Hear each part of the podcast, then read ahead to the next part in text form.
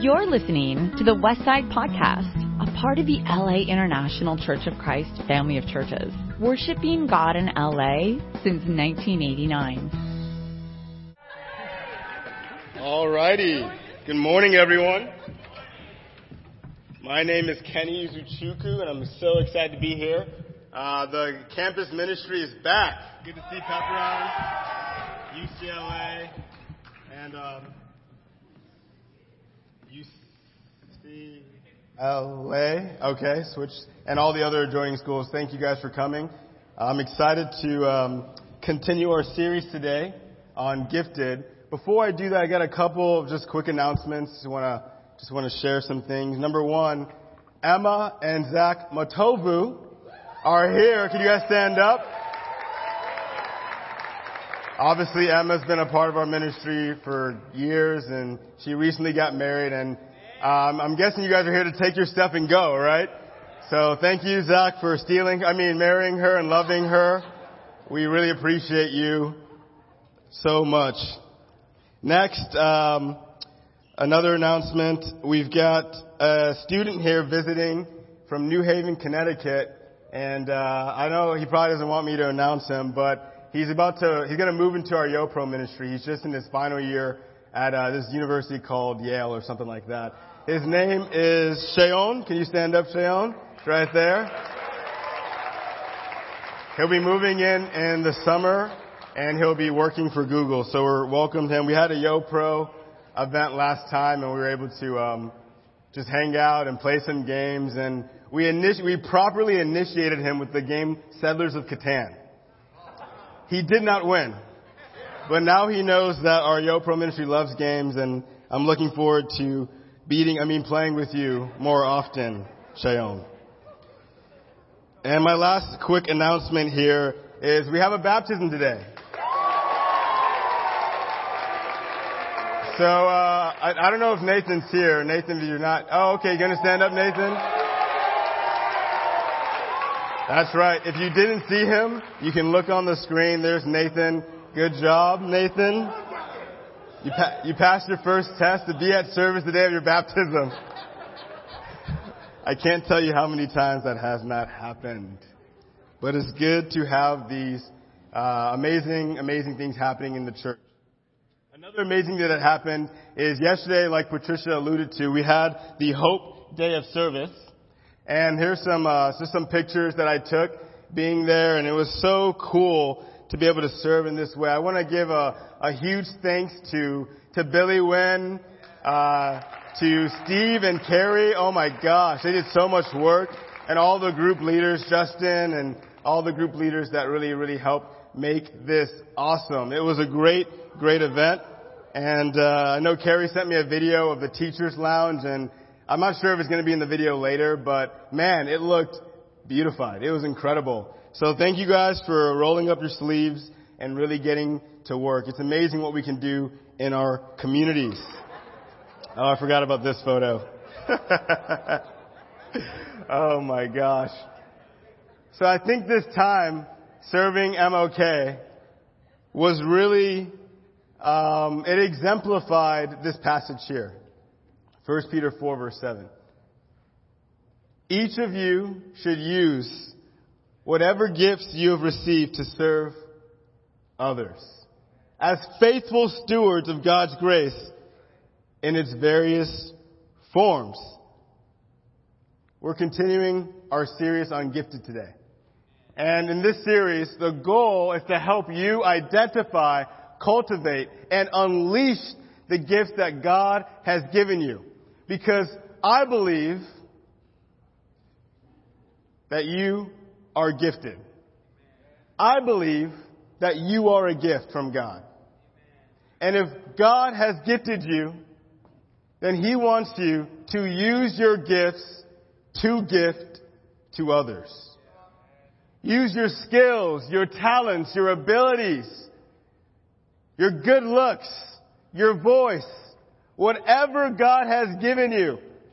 He wants you to, he wants you to use your gifts to gift to others. You are gifted. a few scriptures I read this week to help me get energized for this series. Because I preached last week and I'm like, I'm done. And then they're like, I want you to preach again. I'm like, fine, I'll do it again. So I had to get energized. A few scriptures. 1 Corinthians 4 verse 7 says, what do you have that you did not receive? And if you did receive it, why do you boast as if you did not? In other words, God gave you it. Why do you act like He did it?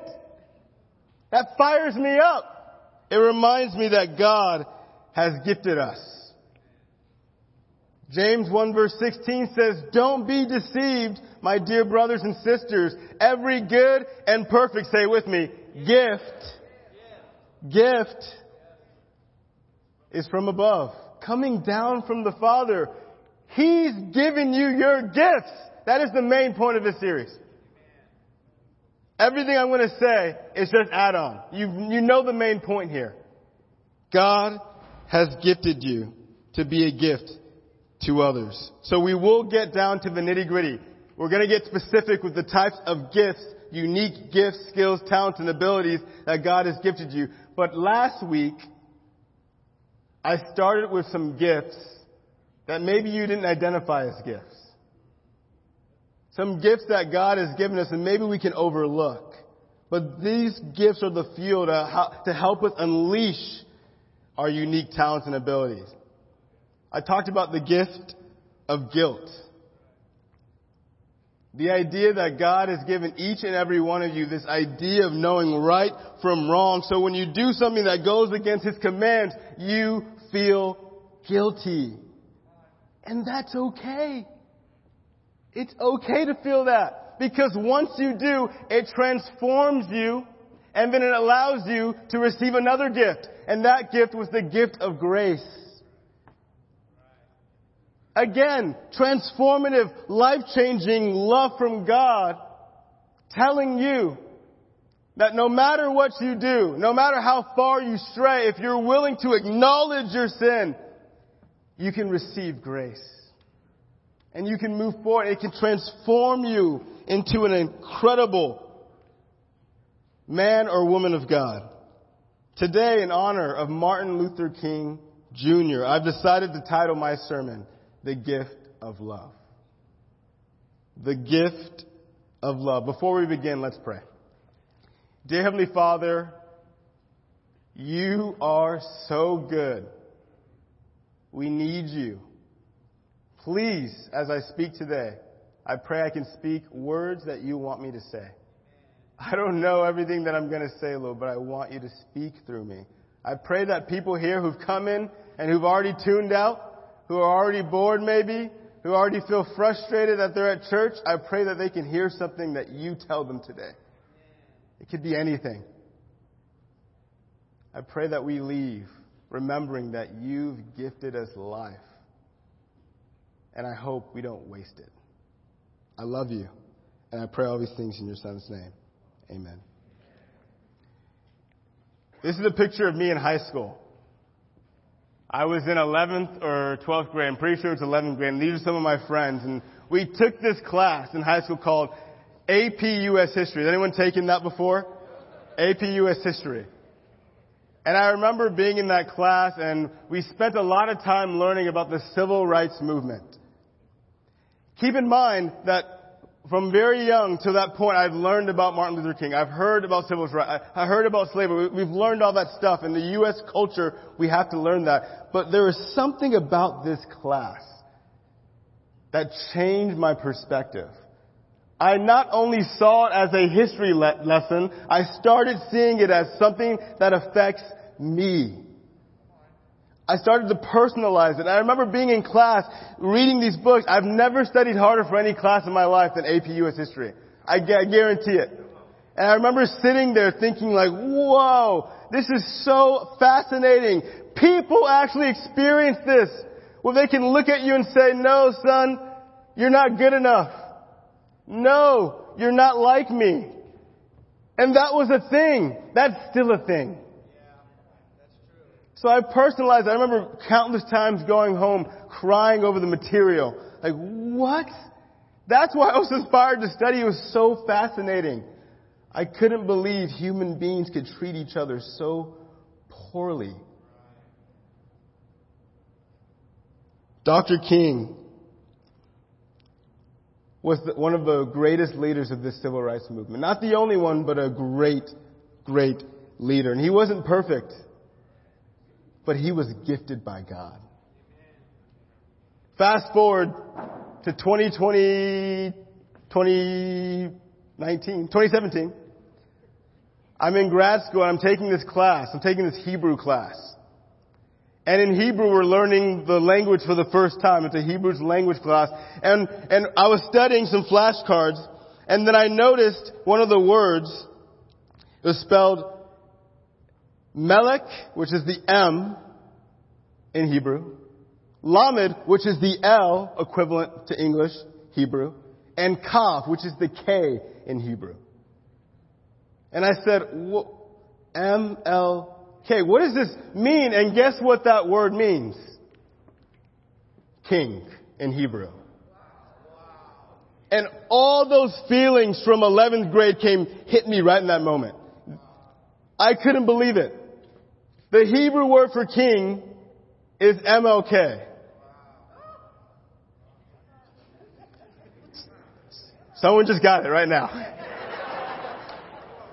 Isn't that mind blowing? And I started thinking like, what in the name of God is going on? Why is this something that keeps recurring to me over and over again? Because Martin Luther King was a great man. But you know what made him great? It wasn't his incredible sermons. It wasn't his incredible ability to captivate and galvanize people. He was centered on God. Read this quote. Before I was a civil rights leader, I was a preacher of the gospel. This is my first calling. And it still remains my greatest commitment. You know actually all that I do in civil rights. I do because I consider it a part of my ministry. Do you see your jobs that way? Do you see your careers that way? Let's keep going. I have no other ambitions in life but to achieve excellent, excellence in the Christian ministry. I don't plan to run for any political office. I don't plan to do anything but remain a preacher. MLK had the capacity to always see the big picture. And he made sure nothing would take his heart and mind away from the big picture. We, me, us, on the other hand, we lose sight of the big picture very quickly. Don't we? Can I get an amen to that? Doesn't that happen all the time? And you know what a good example of this would be? I was talking to a friend, I called him. I'm not gonna name him because he's gonna be embarrassed, but I was talking to him about his, his, he just got married recently. And he would tell me about all these intense fights he'd have with his wife. So I'm like, please walk me through this. So he said, there's times we're shouting things like, I hate you. We're going to get a divorce. And then he said a day later, like, I love you. I want to give everything to you. And I'm thinking, how do you go? Those are two polar opposites. The idea that when the moment came, and this is what he told me, he says, when the moment comes, we have good intentions. We have good hearts. But when the moment comes to actually stick it out, we falter. He said, when the moment comes, he's like, I do it all the time. When the moment comes, I fall short. I need God. Romantic, familiar relationships, we have good intentions, but we often falter. One book that I've read that gives me inspiration is called A Gift of Love. I read it all the time. It's actually how I came up with the title today. Nothing profound. I was just reading it. I'm like, oh, we're doing a series on gifted. The title is Gift of Love. Maybe I should use this title. And that's how it happened. Dr. King talks a lot about loving your enemies. One of his greatest sermons. Loving your enemies. And he, this is one of the scriptures he bases out of. He says this. You've heard that it was said, love your neighbor and hate your enemy. But I tell you, Love your enemies and pray for those who persecute you, that you may be children of your Father in heaven, if you love those who love you, what reward will you get? Are not even the tax collectors doing that? And if you greet only your own people, what are you, what are you doing more than others? Do not even the pagans do that? And what's fascinating about this passage is Jesus mentions two of the most hated people in that time. Tax collectors and pagans. Tax collectors would jip you of your money. Kind of like the IRS, but they don't, they're better. Uh, for most people. Pagans are those who just find divine things to believe in. Anything but God. Uh, the ocean, I believe in the ocean. Animals, I believe in animals. That's what pagans do. So these are the people that were de- despised by Jewish culture. They hated them. And Jesus brings them up, I think, to intentionally cause a stir in their hearts. It would be like maybe back in the 60s when someone said, hey, this black guy, he can, he can do what you do, white person. I felt that. He brings it up. He wants his audience to understand that visceral response and he says, love that person. Love that person. Treat them with respect. It's amazing. Every time I walk in the church, I always observe. I look around. Many times we go and we just greet our own people. People we feel safe with, people we feel comfortable with. There's so many people here that are sitting here and never talk to any Christians. We just let them walk by. Because we gotta greet our own people, right? Campus, you gotta greet the campus people. YoPros gotta greet the YoPro. Singles, marrieds. We flock to our own people so often we miss out on loving those who are different than us. You know what Nietzsche said? He's this famous philosopher who embraced the hermeneutics of suspicion. He said that Jesus, this is so crazy. He called Jesus and those who followed this exhortation to love their enemies. He said, those who do that are designed weak and cowardly. It's not for the strong and courageous. He said Jesus was an impractical idealist. You can't love your enemies. Dr. King says that there's no admonition of Jesus more difficult to follow than this command to love our enemies. It blew me away. I, was, I went on a prayer walk and I was thinking, wow, do I really believe that loving others is practical?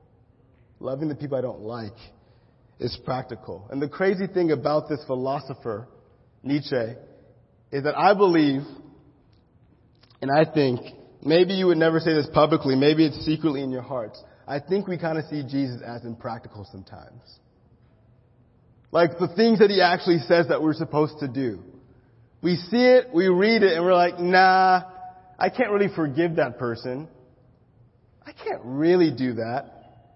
I love you, bro, but I can't forgive you. I think you're awesome, sis, but I'll never forget what you did to me. And I don't blame you completely. I don't blame, I don't blame us completely because we get a lot of help from society. Our culture induces us to hate and to not define love appropriately. Here's some examples. Worldly love. Believe in yourself. You guys heard that before? You do you. Believe in yourself. Christ in His love says, believe in me. Worldly love says, follow your heart. Whatever your heart says, it's gotta be the right thing because every time we fall in our heart, hasn't everything always worked out? That's sarcasm if you didn't pick up on that. Christ in His love says, follow me. Worldly love says, find yourself. Ooh, this is a good one. She needs, needs to explore a little bit and she'll find herself eventually. Christ in his love says to deny yourself. Whoever wants to be my disciple must what? Deny themselves. You were dead, but you were made alive again. You were lost, but now you are what? Found. What is this worldly love? What are we following? What are we listening to? What are we liking and swiping and liking again? Worldly love does not tell us to love our enemies, but rather encourages us to shame them, whether in public or in private. Our culture conflates love with selfishness rather than with sacrifice. It's destroying the church.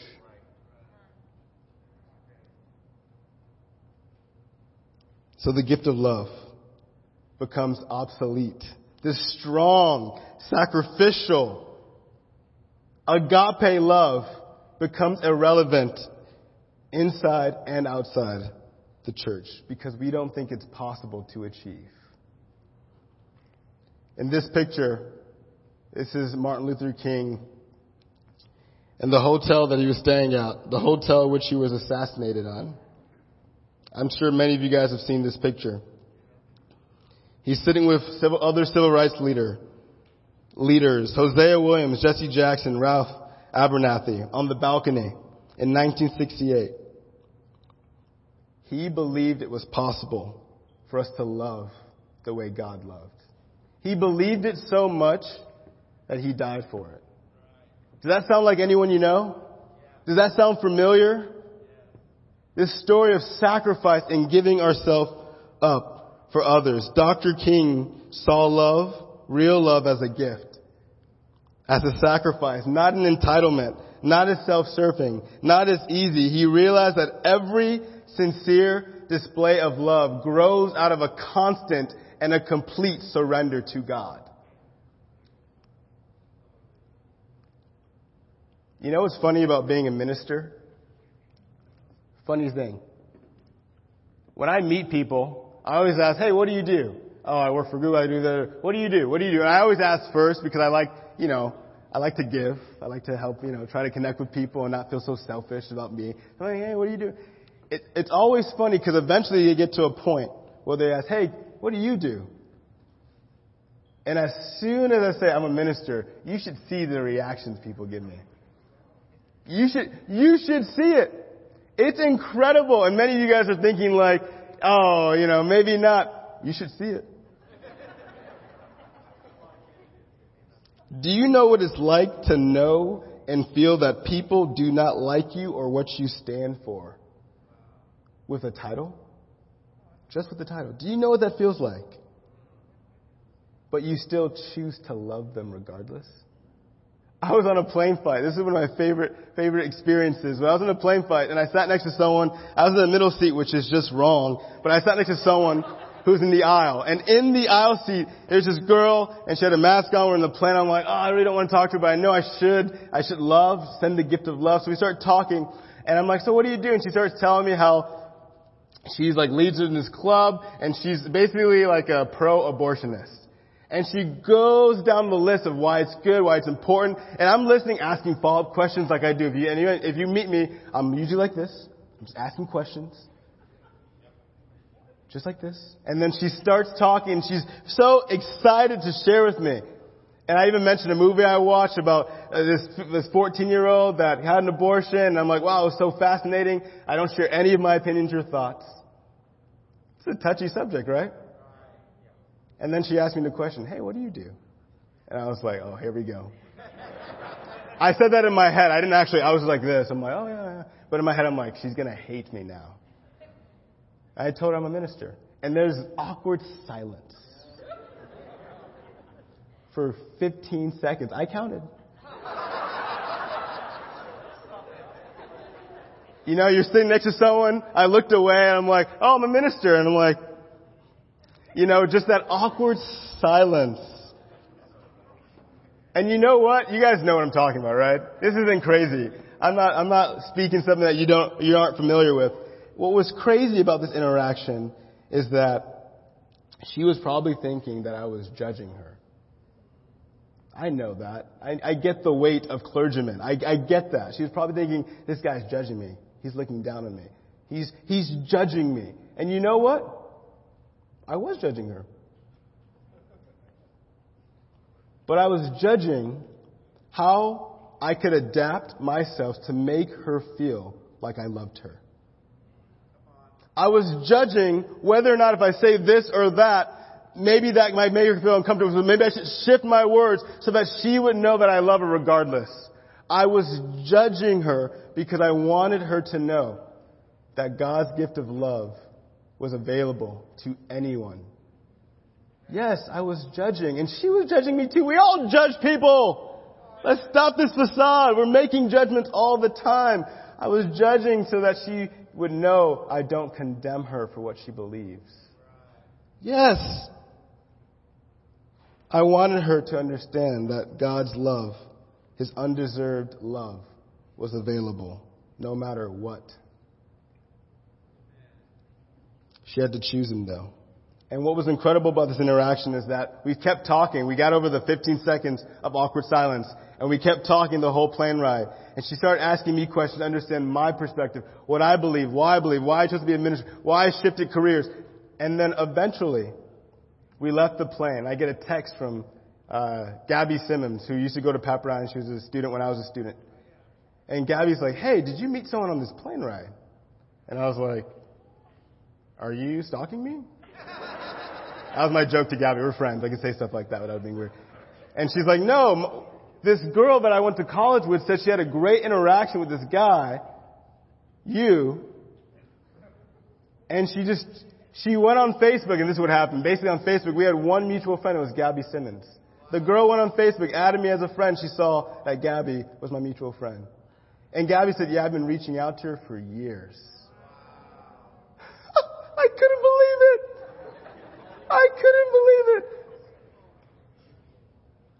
Brothers and sisters, the gift of love is so powerful. When we, when we go out of ourselves to talk to the other, to connect with other people, people that may disagree with us, people that might not like us, people that have controversial views in this world, you never know what God can do with that. Church, we must continue to mature in how we discern the difference between Christ's love and the love of the world.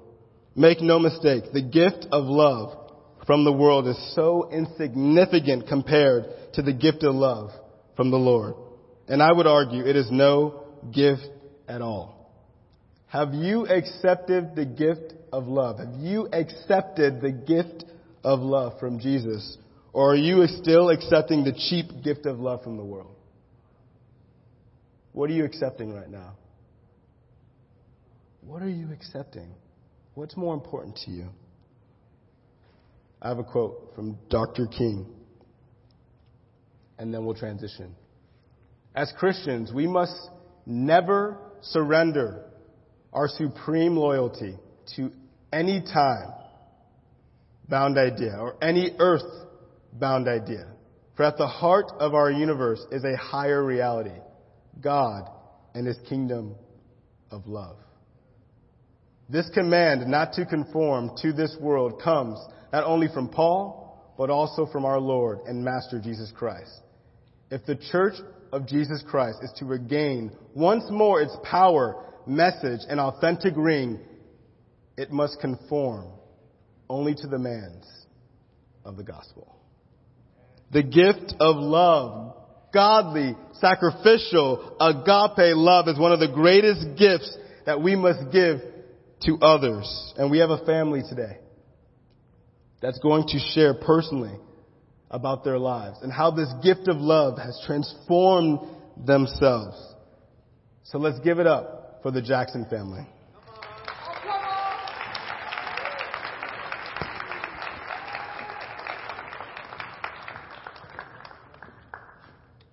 Thank you, Kene. Such a special opportunity for us to be able to speak to you this morning. We appreciate it. Um, we're so grateful and thankful that on this past December 22nd that our son Alonzo was baptized and declared that uh, Jesus Thank you. That Jesus is the Lord of his life. It's been a journey And my wife, Patrice, is going to take a few moments uh, to talk to you about some of the stops we made along that journey. Patrice?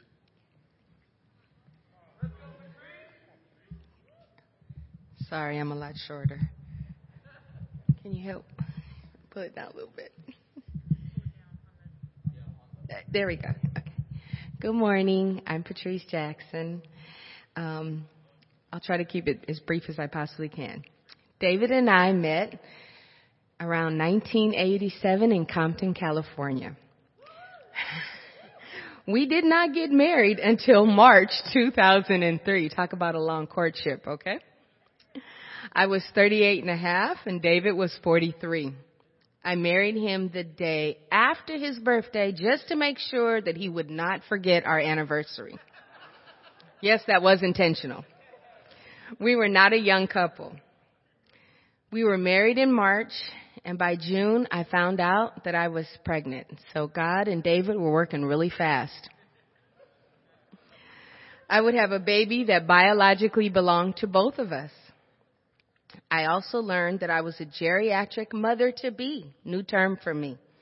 I definitely did not feel geriatric, but things had changed dramatically um, in the obstetrics world since I last had a child some 20 years earlier. I went from a natural childbirth experience to a cesarean birth. I was so anxious and nervous um, while they were getting ready to cut on me, so to speak, and uh, literally cut on me, that the doctor told everyone to be quiet in the room. So the nurses, everyone had to be quiet. And then she prayed for us. And she prayed for the birth of Alonzo, which I just thought was amazing. After that, of course, uh, Alonzo was delivered successfully. Amen to that. Our sweet son Alonzo came into this world with parents who tried to be intentional since we had dedicated our lives to Jesus long after we had become first time parents. I wanted Alonzo to grow up knowing the Bible in our home from his parents directly. Not in school, as I went to many religious schools, or church, as I had learned. We had many Bible studies with him immediately. We had weekly devotional for boys starting at age three. I did not want him to learn the stories of the Bible. I wanted him to know the events of the Bible. Stories implied that they were made up. Events were factual. We often discussed hard topics from the beginning. We talked about uh, being a disciple does not necessarily make life easy, and in many cases, it's harder. We talked about what the scientific world said, what society believes versus what we believed. We often asked his opinion during these talks, and we wanted his thoughts and inputs. I was a strict enforcer that Christmas was not about Santa Claus. And if any of your kids have had me in Kids Kingdom, in December, we always have a birthday party for Jesus, hats and cake and all. When Alonzo was near 10 or 11 years old, our church was teaching a rock ministry class about how to raise a modern knight. A class about how to raise your son to be a man. Our own Mark Shaw taught this class and David attended.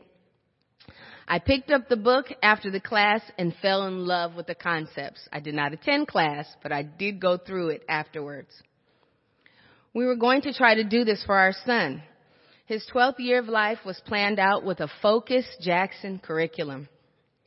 Research was done on how many cultures consider a 13 year old to be a man and how these young men were set up into a path which was symbolized and guided them into responsibility.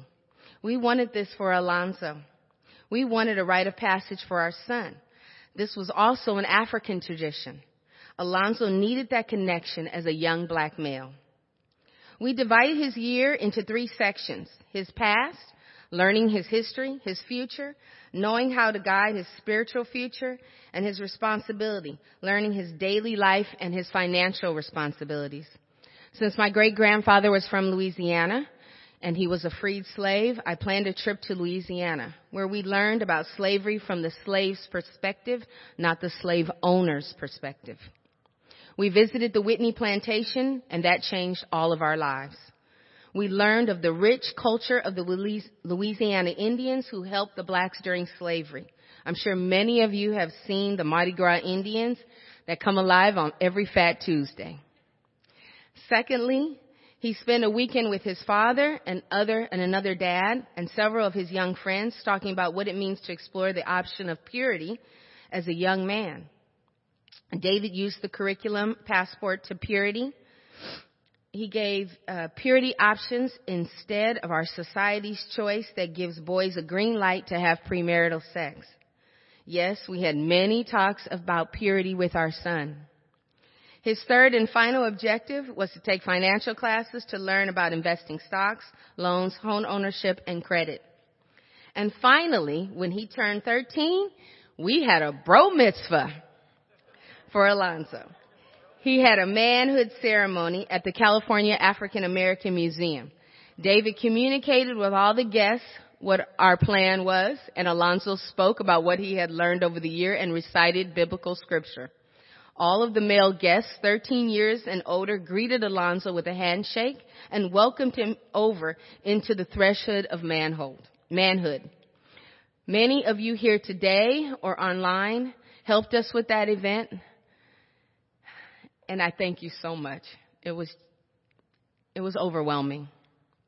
We had many conversations about him becoming a disciple and always pointing out our many flaws and sends to Alonzo. And if you're a parent, that's not an easy thing. We asked for lots of forgiveness. We wanted this to be his decision.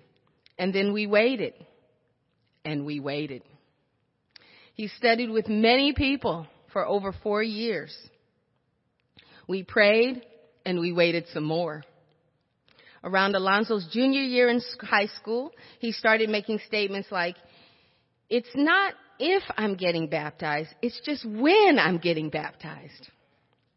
Well, God was faithful. He heard our prayers and knew our thoughts. Alonzo was true to his word and he announced to us that he was getting baptized before Christmas. We are forever grateful.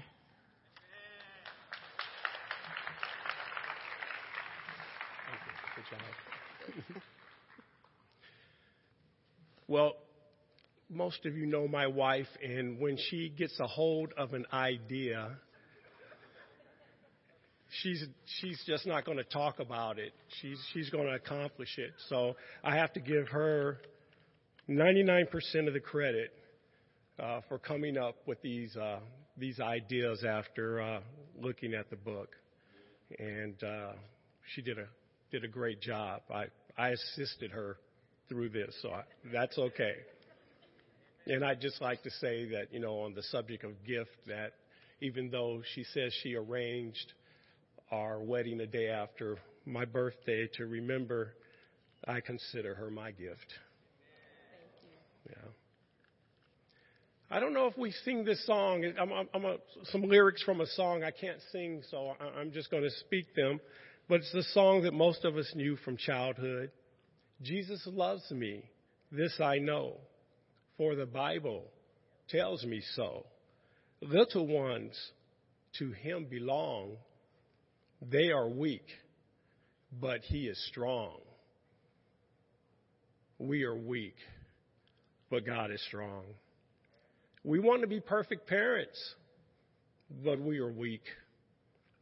We want to be a perfect couple, but we are weak. We want to be perfect disciples but we are weak. I am weak. We are not perfect parents or a perfect couple. Sometimes I believe that Alonzo got baptized in spite of us. See, we have arguments. We're not a perfect couple. I've been angry and said things to my wife in the presence of Alonzo that I'm ashamed of. I'm weak, but he is strong. Our parenting styles are diverse. Patrice is on point, wants to make sure Alonzo gets everything done every time. And I'm more of a, well, let's see what he does, and maybe it'll be a teaching moment. So we even bump heads and we've had arguments about what we should do in front of Alonzo. We are weak, but he is strong. You know, in 2 Corinthians 12, Paul talks about having a thorn in his side. A thorn. Sometimes I feel like I am, uh, I'm sandwiched between two pieces of cactus. I have way more than one thorn. I I'm no Paul. He just was worried about one thorn. And we don't know what that thorn is. And maybe that's so we don't focus on it and we can relate and think about our personal thorns. I have many.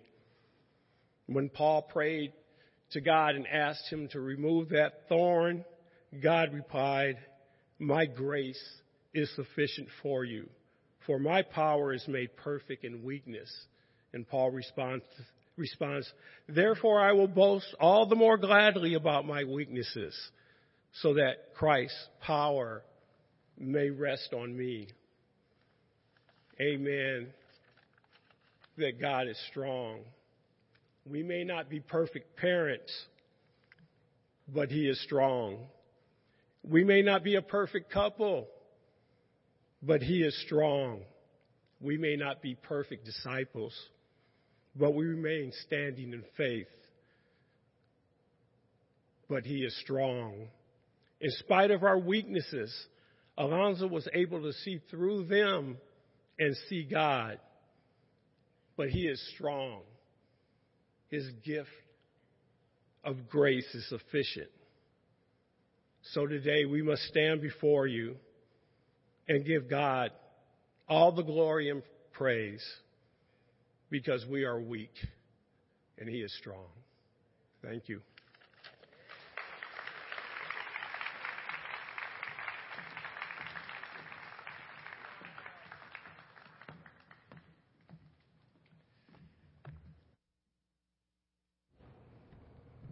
Okay, can you guys hear me?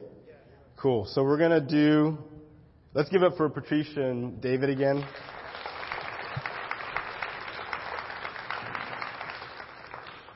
So we're now going to transition into our communion discussion, and then we'll come back, and then uh, and then we'll have one of our teams pray for pray for the communion. So the question for the communion discussion is is as follows: Do you tend to see God's gift of love more as impractical or as practical?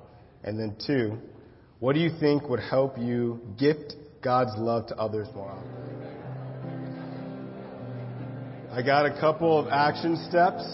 I'll read a scripture and then we'll have the team behind me pray. All right, so this week, a couple things to help us with the gift of love, living it out in our day to day. One, read, meditate on Jonah 2, verse 8 to 9. Number two, think of one tangible way you can gift God's love to another person. Someone, someone that you don't know well, someone maybe that's here you met for the first time. And then lastly, don't just think about it, do it.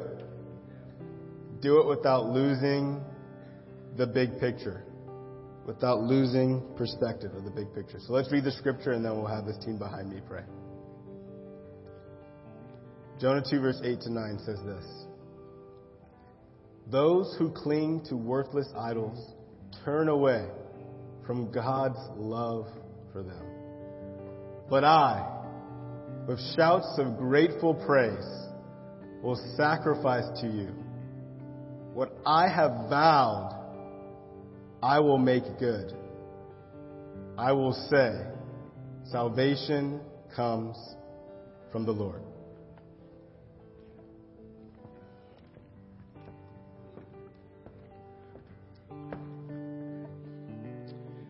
Hey guys, um, I'm Alonzo Jackson. I'm going to be praying real quick for you guys.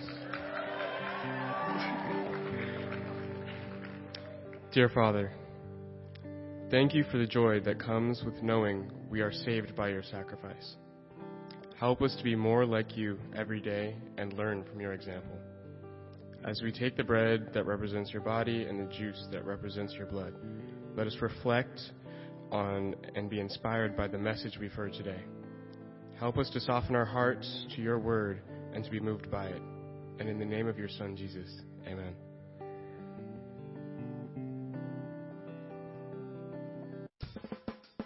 You've just listened to the Westside Podcast. For more information about our ministry, please visit thewestsidechurch.com or laicc.net.